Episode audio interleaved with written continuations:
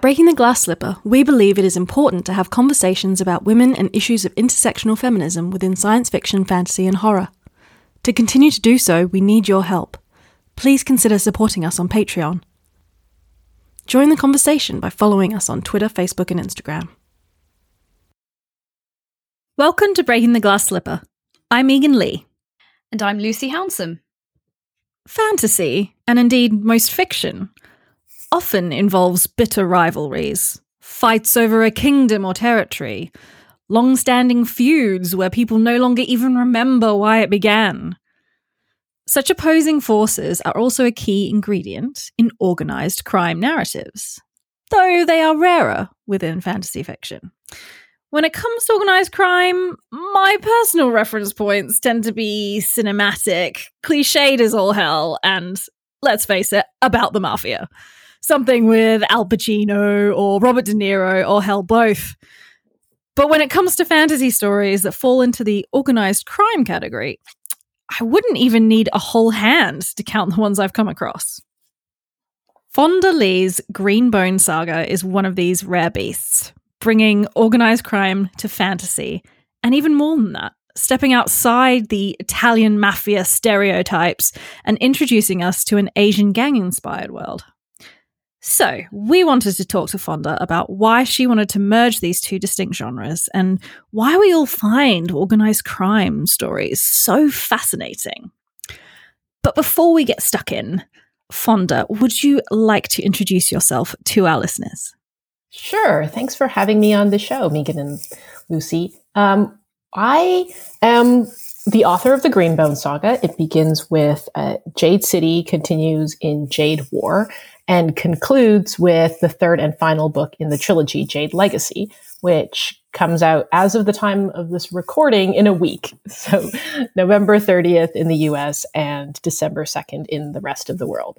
I'm also the author of a number of YA science fiction novels that I wrote prior to the Greenbone saga, and I live in the rainy Pacific Northwest of the US. It's all right. We live in the rainy United Kingdom. I'm gonna say it sounds just like home. the lack of sunshine is probably relatable. Yeah, I, I think definitely so, especially the weather we've had the last few weeks. But anyway, let's talk about organized crime. So, when we talk about this, you know, organized crime as an overall kind of umbrella term, what are some of the key ingredients to these kinds of stories?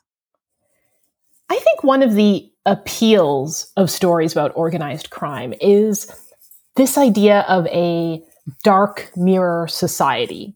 Because you're telling the story of people who live outside of the rules that the rest of us have to follow on a day-to-day basis. Uh, and um, yet organized crime is not chaos. It's not just a crime story about individual criminals who are acting out of passion or out of evil, but a subculture um, of potentially thousands or tens of thousands of people who are working together towards some common aim, just like uh, you know a company or a political party, um, and yet there are uh, and yet they are not following the same rules that those organizations follow. They have their own set of rules, and those rules have to be enforced internally without relying on the law and the police and judges and courts and so on. So what that does is create a a, a tapestry um, for stories that are potentially filled with a lot of um, of human pathos and drama and uh, and potential betrayals and turns of fortune um, that you know we cannot normally understand um, in our in our own mundane law abiding lives. Because if someone rips you off in a business deal, in most cases. Uh, we g- get a lawyer and we go to court and we settle it. Um, but if uh, someone rips you off on the payment for your arms shipment, um, you don't have that recourse. You have to go to, uh, you know, the some some boss who's going to make some judgment to put a hit out on this person, and so everything is just so much more life or death stakes in these stories, um, and which is why I think we we get we're we as as uh, readers and as viewers are drawn to them because of the high drama and and those very potentially deadly stakes. So some of the ingredients I think include the insular subculture that plays by its own rules um, and ha- often has to enforce those rules um, with very strict codes of loyalty and silence um, and, and, also uh, of course that means that um, infractions against those rules betrayals are are punished in, in very strict and dramatic ways and some of the themes that come through are the conflict between um, that sort of outsider life, the criminal, and broader society, as well as the conflict between the individual and the loyalty that they owe to the group. So the trilogy that I wrote, the Greenbone Saga, has some of those ingredients, but not all of them. Um, and the reason is because I uh, wrote a story in which the clans um, are not actually criminal organizations in in their country. They are legitimate um, social uh, groups. They have political power. You know, they walk freely on the streets. Um, the characters in my book don't really have to worry about um, being picked up by the cops. Uh, and so I did that because I wanted a. I didn't want to tell a story about cops and robbers, but I wanted to use all of those themes that I enjoyed so much in organized crime fiction, um, and those that those uh, ideas of this of insular group and strict group loyalty and um, and betrayals and that those high potentially violent stakes um, and bring them into an epic fantasy novel in a modern setting. So the pieces just gelled really well. And one thing that uh, this did for me when I was in the process of writing the books was um, when I look back on the organized crime stories that I have enjoyed, Goodfellas and Untouchables and Godfather. Um, uh, I, as a as a storyteller, if I break those down, I see that the major narrative beats always involve murder, death, and betrayal. So that's just sort of a staple of the genre. And I, and that helped me when I was writing because I knew, hey, I know that uh, when I'm planning out this, this trilogy and I'm figuring out where the major turning points are, those are, those are the things I can always come back to. There's always going to be murder, death, and betrayal that's going to fundamentally blow up something in, in the character's uh, status quo and, and send the reader, re, you know, reeling back with, with, um, shock and raise the stakes even further. Yes. So, any listeners who haven't read Fonda's books, uh, as you can see, they're they're very light-hearted, full of uh, fuzzy cuddles, and not just murder, death, and betrayal. there are some light-hearted, very, very, very calm and and non traumatizing moments. I just wanted to put that out there. Um, I just want to pick up on what you were saying. You're beginning to talk a bit about the moral codes um, and the fact that you described um, organized crime as this dark mirror society. But it's the key thing there for me is society that it is still a society and that it, in a way it's not it's not anarchic it's not the complete dissolution of the law, but there are new laws, there are new codes of conduct, conduct. There are new. In fact, it reminds me very much of these, like you know, if you play um, any like open world RPG and you join like the Thieves Guild or the Assassins Guild, there are rule. There always seem to be rules in there uh, as well. So, like you know, you can't uh, kill a brother or sister. You can't uh, steal from another family member. What I would like to kind of ask about you know, when you were creating your own iteration of this, how did you come up with the idea of a moral code? You know, amongst people who, as you say, are kind of live in the dark, they're the dark mirror of society. They obviously still have to have some kind of rule to to govern their everyday lives and their relationships. Well, in the case of the Greenbone Saga, I really um, built everything from the standpoint of um, a secondary world in which uh, there is a coveted magic resource. So um, the the resource in this case being jade. So jade in the Greenbone Saga world is magic, and those who wear it get these enhanced powers that are uh, something that you might imagine in your favorite kung fu films. They can uh, they have extra strength and speed, and they can um, their ability they can channel energy into enemies and, um, leap great heights and so on. So they have these extra powers.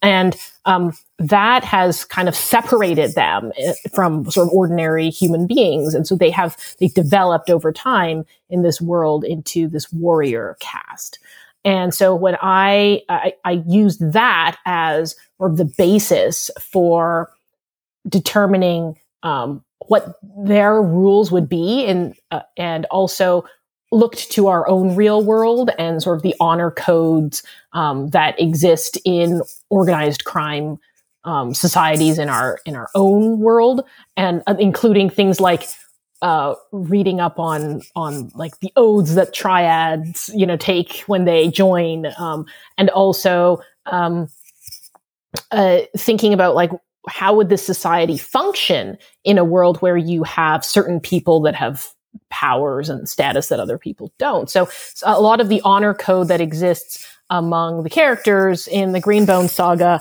revolve around, you know, what their duties are to the clan, um, and the loyalty to the clan, but also they have a code called Aisho, which means that like if there are disagreements, they have to be they're they're settled by like individual duels. And all and also that these people who are endowed with jade are not allowed to harm um, the family members and the civilians who don't have jade. Sort of like that sort of, that honorable old mafia code of like you know you keep the women and children out of it right um, so that's that is sort of reflected um, in this code of Aisho, where you know the the clan um, and its business has their their disputes have to be settled um, honorably in accordance with this code that they share. And those people who don't wear jade, who don't have this power, who aren't part of that society, are exempt from that, and they're supposed to be off limits. Yeah, it's reminding me of um, like old westerns where you've got like the gunslingers and their kind of their special powers, you know, the the ability to quick draw and and things like that, but then they still have, you know, their moral code of um, you know, you only fire when uh, after the agreed time and things like that. so in the Greenbone saga, you've got obviously it's it's pulling on a lot more um, Asian inspired tropes than say the mafia tropes, although that they are there. Um, but I mean, is there kind of any? Do you think that you approach the the sort of moral codes at all differently? Because I am a huge fan of Mulan uh, the original um, Disney animation, the animated version, not the, yeah, the yeah, yeah. live action version. Yeah, um, but I know that there's quite a lot of pushback about it because there's all this talk. There's always like, oh, it's about my honor to my family and honor and honor, and it just it constantly comes back to this idea of honor and I don't I don't know where it comes from in terms of where Westerners pick this up, but apparently it is quite you know that is a, a, total cliche an asian cliche that we have adopted in western societies about honor and and so forth. And i just wondered if that played into at all sort of how you thought about the moral codes and establishing you know the the honor within the families and and you know what codes they they worked with and so on um, between the clans because it does seem to be something that on the one hand everyone recognizes but on the other might not really be terribly reflective of of the culture. Right. Um, i did not really think about it in those terms. I wasn't trying to like lean in or out of the i guess the Western stereotypes. Um, and I just tried to really write this world and these characters in a way that felt as believable and realistic as I could. Because you're right. I, I think a lot of stories that are set in the East that are will like lean over emphasize certain things in a way that just feels cliched or heavy handed. And um, these, I mean, or, organizations like the mafia, like the Yakuza, they absolutely do have um, these spoken codes of behavior and honor. At the same time, uh, you know, they they act in extremely pragmatic and brutal ways that do not necessarily uh, live up to the sort of the stated codes of of chivalry that they would espouse. So that was something that I reflected in in the narrative was, uh, you know, there there are honorable codes of behavior, um, including in, in the story this code of Aisho that um, those who are don't wear jade should not be harmed. Um, but there are more there are there are quite a few instances in this story where that code gets broken um, by the protagonists by the antagonists where they are you know in in conflict with each other trying to to get the better of each other trying to survive. Uh, and those the, those codes are um, uh, are a good ideal, but like most things in our world, we don't always live up to our our ideals.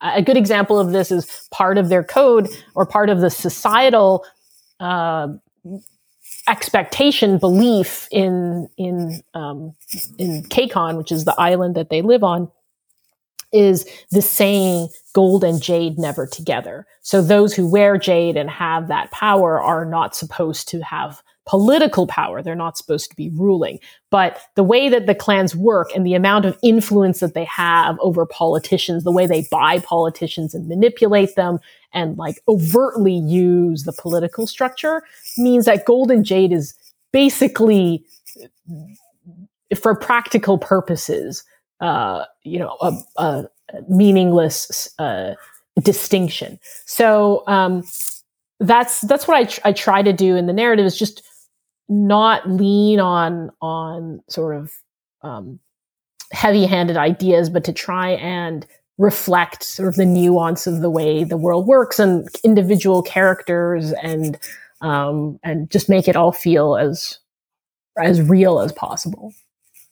I mean, it's not really surprising that we you know we're talking a lot about moral codes because this is a society that operates in a way out of sight of and it's not beholden to established authorities. And therefore a code of conduct is massively important because unless you're going to unless the whole thing's going to kind of crumble into chaos um it's just very interesting that you know that's why yeah i think it's more important to establish these sorts of behaviors in these narratives than it is in say just you know another urban fantasy or another epic fantasy you know where you're just building a, a, you know a kind of carbon copy of the society we recognize.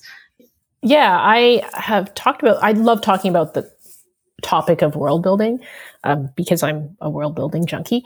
But I, one element of world building that um, doesn't get talked about that much is moral frame and moral codes because you think world building and you think maps and uh, lineages of kings and magic system um, but uh, one of the most foundational things to any society, uh, including a fictional society, is the moral code. What is accepted? What is not accepted? What um, what influences how these characters behave in terms of what they believe is just and justifiable um, relative to you know our our particular frame of 21st century, uh, you know, democratic society. So, um, if you, if I've done my job correctly as a world builder, um, you sink into that world and you understand, even if you don't agree that this person had to be killed,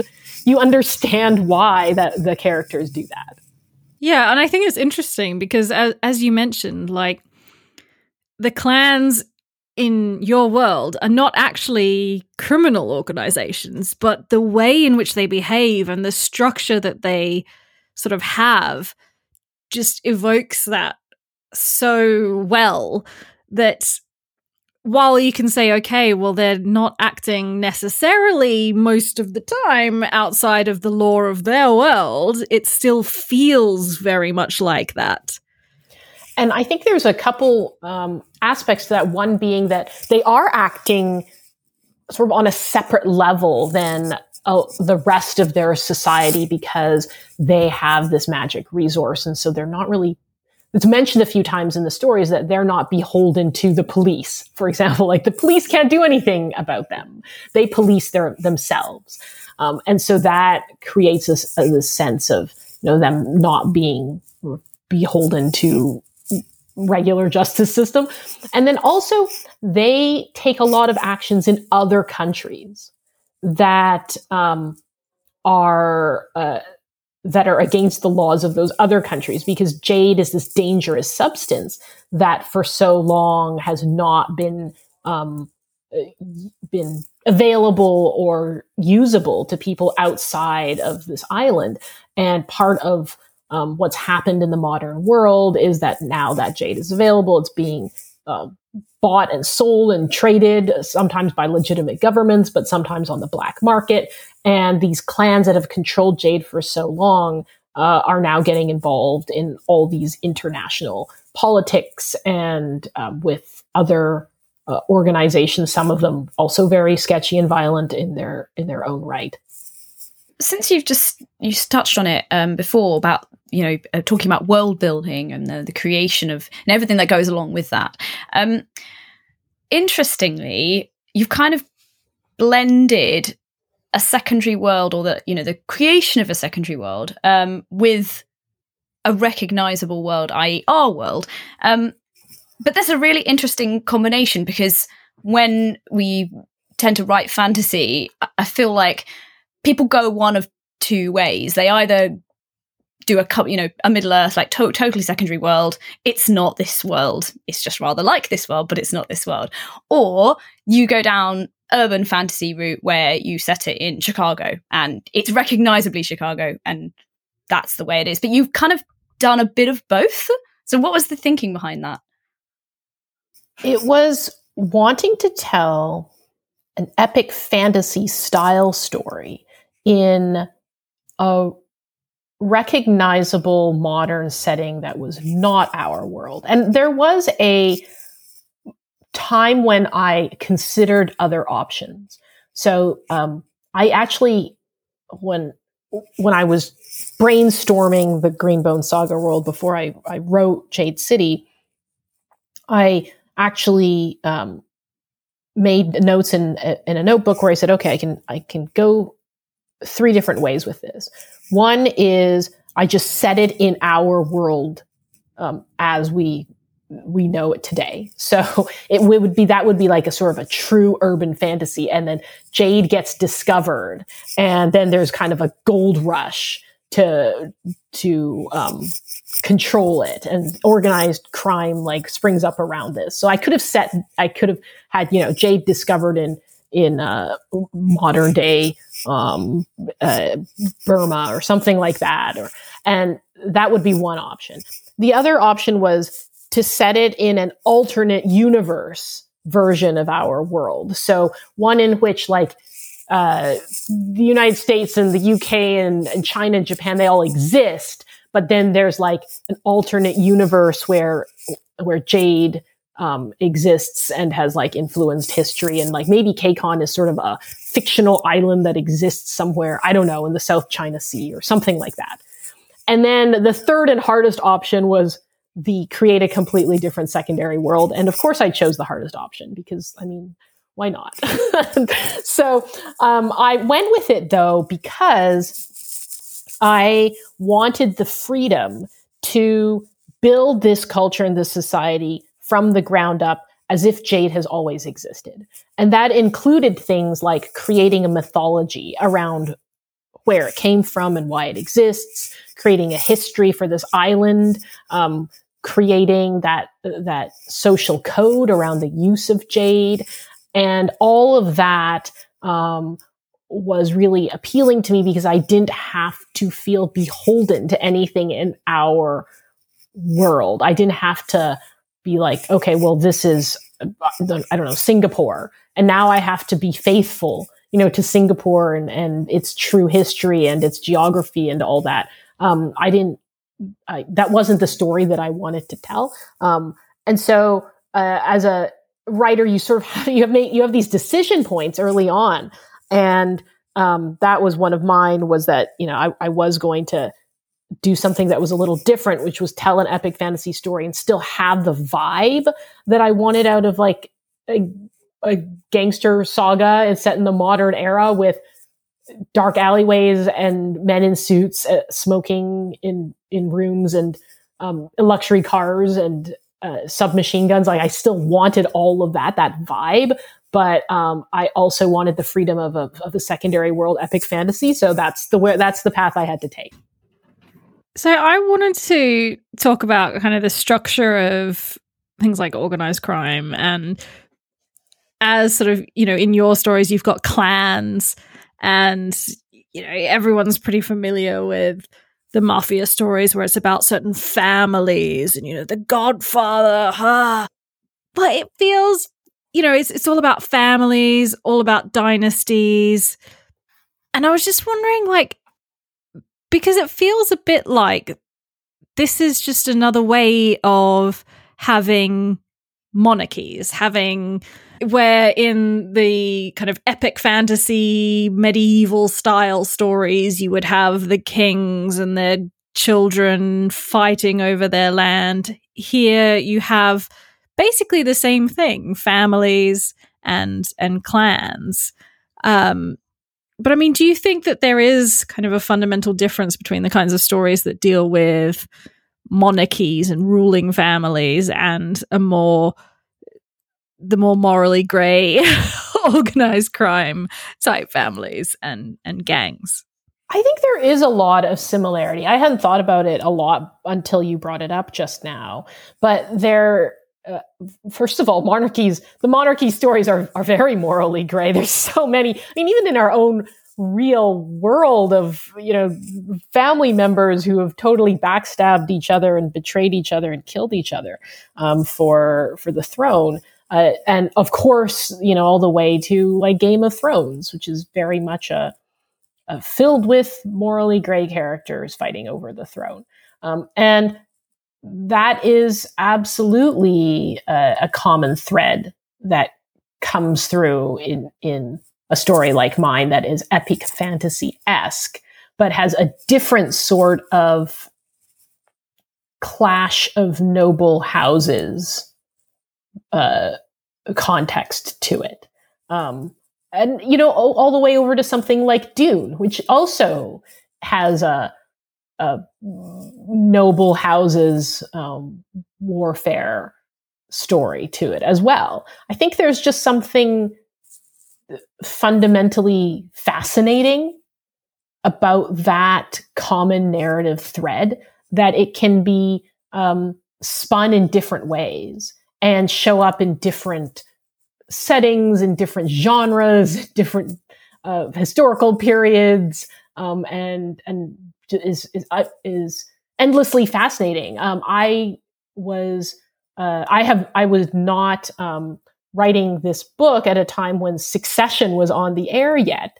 Uh, it came after I wrote the books, but now that Succession is on HBO Max, I have gotten so many people saying, "Oh, if you watch Succession, it gives me like Greenbone Saga vibes because of the whole, uh, you know, messy family um, struggles and and, uh, and dynastic um, lineage kind of storyline. Uh, and there's, I think it's because we all, on some level, relate to how messy the family dynamics can be. Um, and this is sort of those dynamics writ super, super large, right? Like most of us, when we have squabbles with our grown siblings, um, maybe give the other person the cold shoulder at like a holiday dinner.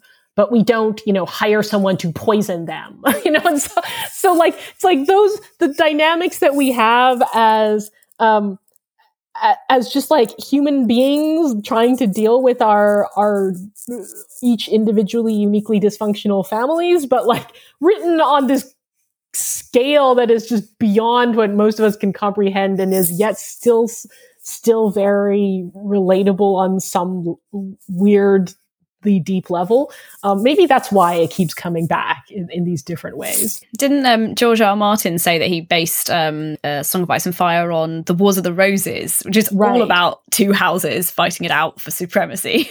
Yeah. Well, also, I mean, there's got to be a reason that soap operas are still so popular, and that's basically the the formula they use as well. Everyone, there's always some sort of like long-standing family that has ongoing sagas uh, and i think that when when you put sort of family tensions alongside power and extreme wealth yes. then you know you're always going to have fireworks yeah yeah i mean i was thinking dallas or bold and the beautiful but yeah yeah yes. downton abbey too yep so, given that these kinds of organized crime stories, you know, most of our reference points, at least in for me, uh, are things like the mafia and so on. It it feels very much like it really suits the the urban setting. And obviously, while you have a secondary world, you have all these you know really epic world building fantasy tropes. It's also very reminiscent of our world. You're picking up, you know, as you say, like I didn't want to use Singapore's exact history, but you've got things inspired by and all this sort of stuff. It and it feels very much like it could be an alternate version of our world. Do you think that like you could get a kind of organized crime feeling, you know, that vibe of it in a fantasy that wasn't kind of urban fantasy? Do you think you could do it in like the medieval fantasy with elves and orcs or i mean is that is it just too linked to these kinds of gritty urban environments? I think it's intuitive to link it to or modern urban environments because that's how most of us think of uh, of organized crime and, and gangsters today and that's our, our touch point. But I absolutely think that it could work in other settings. Um, and I, I would love to see it work in other, other settings as well. But the one that comes to mind for me is uh, Lies of Locke Lamora by Scott Lynch, which has a, a very strong thread of organized crime uh, to it and is set in a very uh, Renaissance era analog of sorts. Um, so, uh, absolutely. I mean, as long as there has been human society, there has been uh, those people who break the rules, um, and and there's been organized crime of some sort. So, I I think that. Uh, it could absolutely work. It might. It would just take sort of a, a different form, and um, and uh, and you could have it set in an ancient city. Um, and and on the flip side, I think there's a lot of um, potentially great stories to be told with the sort of organized crime mafia tropes in science fiction as well. Uh, you could absolutely see, you know, a lot of that in sort of our um, fascination with science fiction stories involving bounty hunters and uh, you know space cowboy type like there's there's that oh, yeah. western vibe in like a lot of science fiction oh completely. And i think there there is arguably some of that already coming up in in some sci-fi like the expanse and yeah definitely. you know as you get but again, I would say I don't know because you, a lot of them where where it does sort of fit in well, it's when you have these kinds of um, societies elsewhere, you know, where there's a criminal underworld develops because there's a society there trading and uh, you know there's always something that is scarce. There's always something that is coveted and therefore there becomes you know something has value and therefore people are going to buy and sell outside of the usual taxed uh, marketplace or whatever. Um, yeah look I'd like to see it set in Rivendell. Like, if you can do a gritty crime thing, organized crime set in Rivendell, then you know I will be massively impressed. Because I still think I've I did start reading. I've read a half of Lies of Lamora, um, and that he, he still manages to convey a lot of grit and a lot of ugliness, even in this amazing kind of almost Venetian Renaissance setting. Um, so you know, in that it, it kind of gels really well. You still very much feel like it's an underbelly, like it's mm-hmm. sordid, it's dark, it's things mm-hmm. going on in the corners. But you know, like if you try and think of it in some kind of woodland realm, that's where it starts to be. I feel like you know there is there is a, a link between this kind of these kinds of stories and like really urban settings. And I, I, don't think it's urban settings so much as the tone of the fantasy. So I think the potential disconnect that you're feeling between, say, high fantasy and a crime narrative is that um, there's a there's a certain uh, I guess um, vibe that comes with the the truly like high fantasy uh, subgenre where it's you're not there's there's this sort of veneer of just like goodness and nobility to everything where you're not diving into the seedy underbelly of society. Um, and also organized crime and criminal activity is so linked to the economic realities of a society. I mean people going outside of um, of the rules in order to profit or because they are financially desperate or because um, there is something that is prohibited and a black market springs up around it. I mean, those are all very, very connected to the economics of a place. And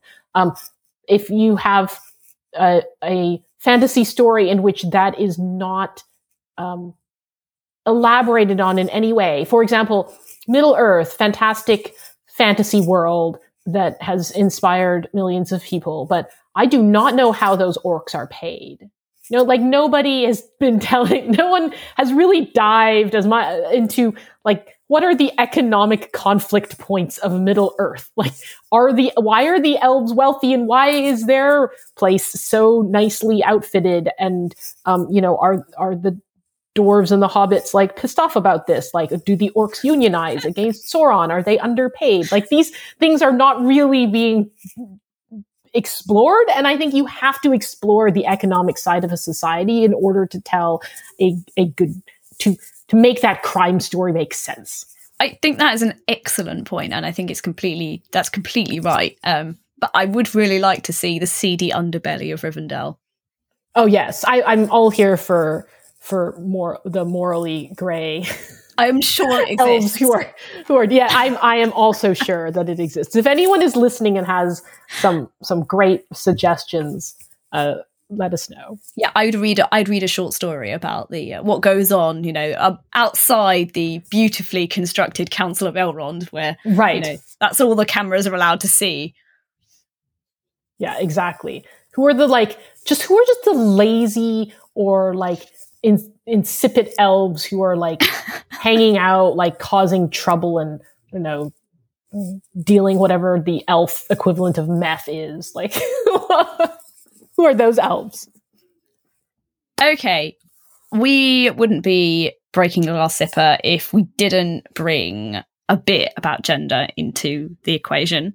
So thinking of, you know, especially something like the mafia, which we're all very familiar with, the structure of families like that is historically speaking quite patriarchal. And we mentioned before that, you know, the women and children stay out of it. It's the, these are men's games, they're men's politics. I mean, why did you want to focus on the ascent of a woman within a crime family? For a few reasons. Uh, first of all, because I am a woman who has loved these these gangster stories and and organized crime stories, but um, I was very aware as I'm watching them that women are pretty much never represented. They are either just absent or they are the very ignorant mob wife uh, who who sort of has no part in the business, or they are victims. Um, they are characters that uh, are harmed or they die, and they they serve as a motivation um, for the male characters. So there was always that awareness on my part that I w- was really into these stories in which women didn't play a part. And um, when I was writing the Green Bone saga, I uh, did not want that to be the case in my book because even in extremely hyper masculine societies and environments, women are not absent. They are there. Um, they uh, are marginalized, of course, but it's unrealistic that they don't appear in the story. Um, it's also unrealistic that they could be just treated as equals and rise to be a, a boss in this society and not face, you know, an enormous amount of obstacles and discrimination. So I wanted to um, to portray female characters in this very male dominated space um, and to portray them succeeding on their own terms and against sort of everything that is in their way. Um, while I was writing the Green Bone saga, I did some research and I found out there have absolutely been female crime bosses in our world and in our history. There was a situation in Japan in which um, one of the top Yakuza bosses passed away and his wife um, became uh, the boss uh, for a period of time in his absence. Um, there was a fascinating um, article that I read about uh, the mafia in Sicily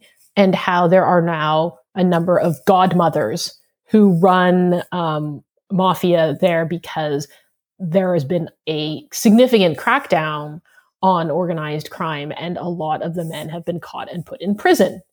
And so it is their wives who are running the business in absence and consulting with them when they go visit them in prison, but are like they're managing the day to day on the ground logistical stuff because the, their men are behind bars. So it is not like women don't exist in this world. They do. And it's myopic of um, a lot of the you know organized crime stories that we consume on screen and and fiction to pretend that they aren't there. They are there. They just um, they, their roles may be different and maybe more difficult. And um, also, I set this story during a period of time that's analogous to the latter half of the 20th century, which was um, really a socially transformative time in terms of women entering the workforce and taking on a much more prominent and visible role um, in in the world and politics and government and all sorts of different spheres. And um, especially uh, post World War II era um, when you know so many women had entered the workforce while the men were at war and they stayed in the workforce. And there was just so much um, conversation about uh, you know the role of women in society and how that was evolving. And i wanted that to be played out as well in my story. So it made sense for me uh, to tell a story in which um, the female characters are as much in the forefront as the male characters. And they uh, they have different paths as well i have like a female character who is uh, the the uh, she ha- does have that wife sister um, role uh, to the men. Like she's she's the wife of of the of one, the leader of the clan. She's a sister to two of his lieutenants, um, and and yet she still plays an extremely influential role in, in their lives and in the story. I have Ayt Mada, who's the main pro antagonist, um, who rises to power, but she doesn't do it easily. Like she has there's a lot of um, barriers in her way. And she's, in fact, she rises because she's passed up in favor of a male heir who is not as competent as she is. And so she takes drastic action to seize power from him. And then I have Shae, who is um, a main uh, point of view character who uh, really struggles with the the patriarchal macho nature of the clan that she's born into and she leaves and thinks she's going to break free and live her own life in some other way and is drawn back in um, into the into the family and into its business and has to reconcile that and figure out how she can um, both lead the clan and, and potentially change it for the better. So, um, so yes, that I I definitely did um, want my female characters to be just as vivid as the male characters, but also to make them feel real, not to make them feel like you know they they they were on equal footing um, in this world because they they're not. They wouldn't be. Yeah, and I uh, I'm, I'm terrible, and I cannot remember her name. Um, but uh, the character where it feels like she would just be a a victim kind of character. Oh, when? Yeah, it, but she's actually given more to do. I I really liked that um, because basically, let's face it, if it was written by a man, she just would have been a quite pathetic. Oh. She would have been fridged at some point. Right? Yeah, exactly. Well, so uh, that was that was very deliberate on my part when I um, introduced her. Uh, I introduced her in a way that um, I knew I would subvert expectations later on because she is introduced as um, a male character's girlfriend, and the first scene with them is a steamy um, love scene after he's you know done some business and he shows up at her apartment. So I was leaning into that trope of like the, you know, the, the, um, girlfriend, uh, you know, of the mobster who's probably going to get killed. and, and I did that yeah. deliberately because I wanted to, uh, to, to, to twist those expectations. No, well, I, I liked it and, you know, please get you know more more of those twists because it's nice to see when women can be both you know like victims while also having actual personalities and responses to things uh, themselves so. Oh there's plenty more in the third book. So if you liked that uh, you'll you'll see a lot more of of her of all the women in in jade legacy. Well, I mean, I just, I think you've sold the books beautifully in this episode to anyone who's listening who hasn't read them um, and likes the sound of, of this. Then you know where to find the books. Well, thank you so much for joining us, Fonda. It's been really great. Thank you both. It's been a delight, and um, I hope you enjoy the third and, and final volume. It's been great chatting with both of you. Breaking the Glass Slipper is written and produced by Megan Leigh, Charlotte Bond, and Lucy Hounsom. Please help us spread the word, subscribe, and leave a review on your preferred podcast platform. We want to hear from you. Let us know what you would like to hear on the next episode of Breaking the Glass Slipper.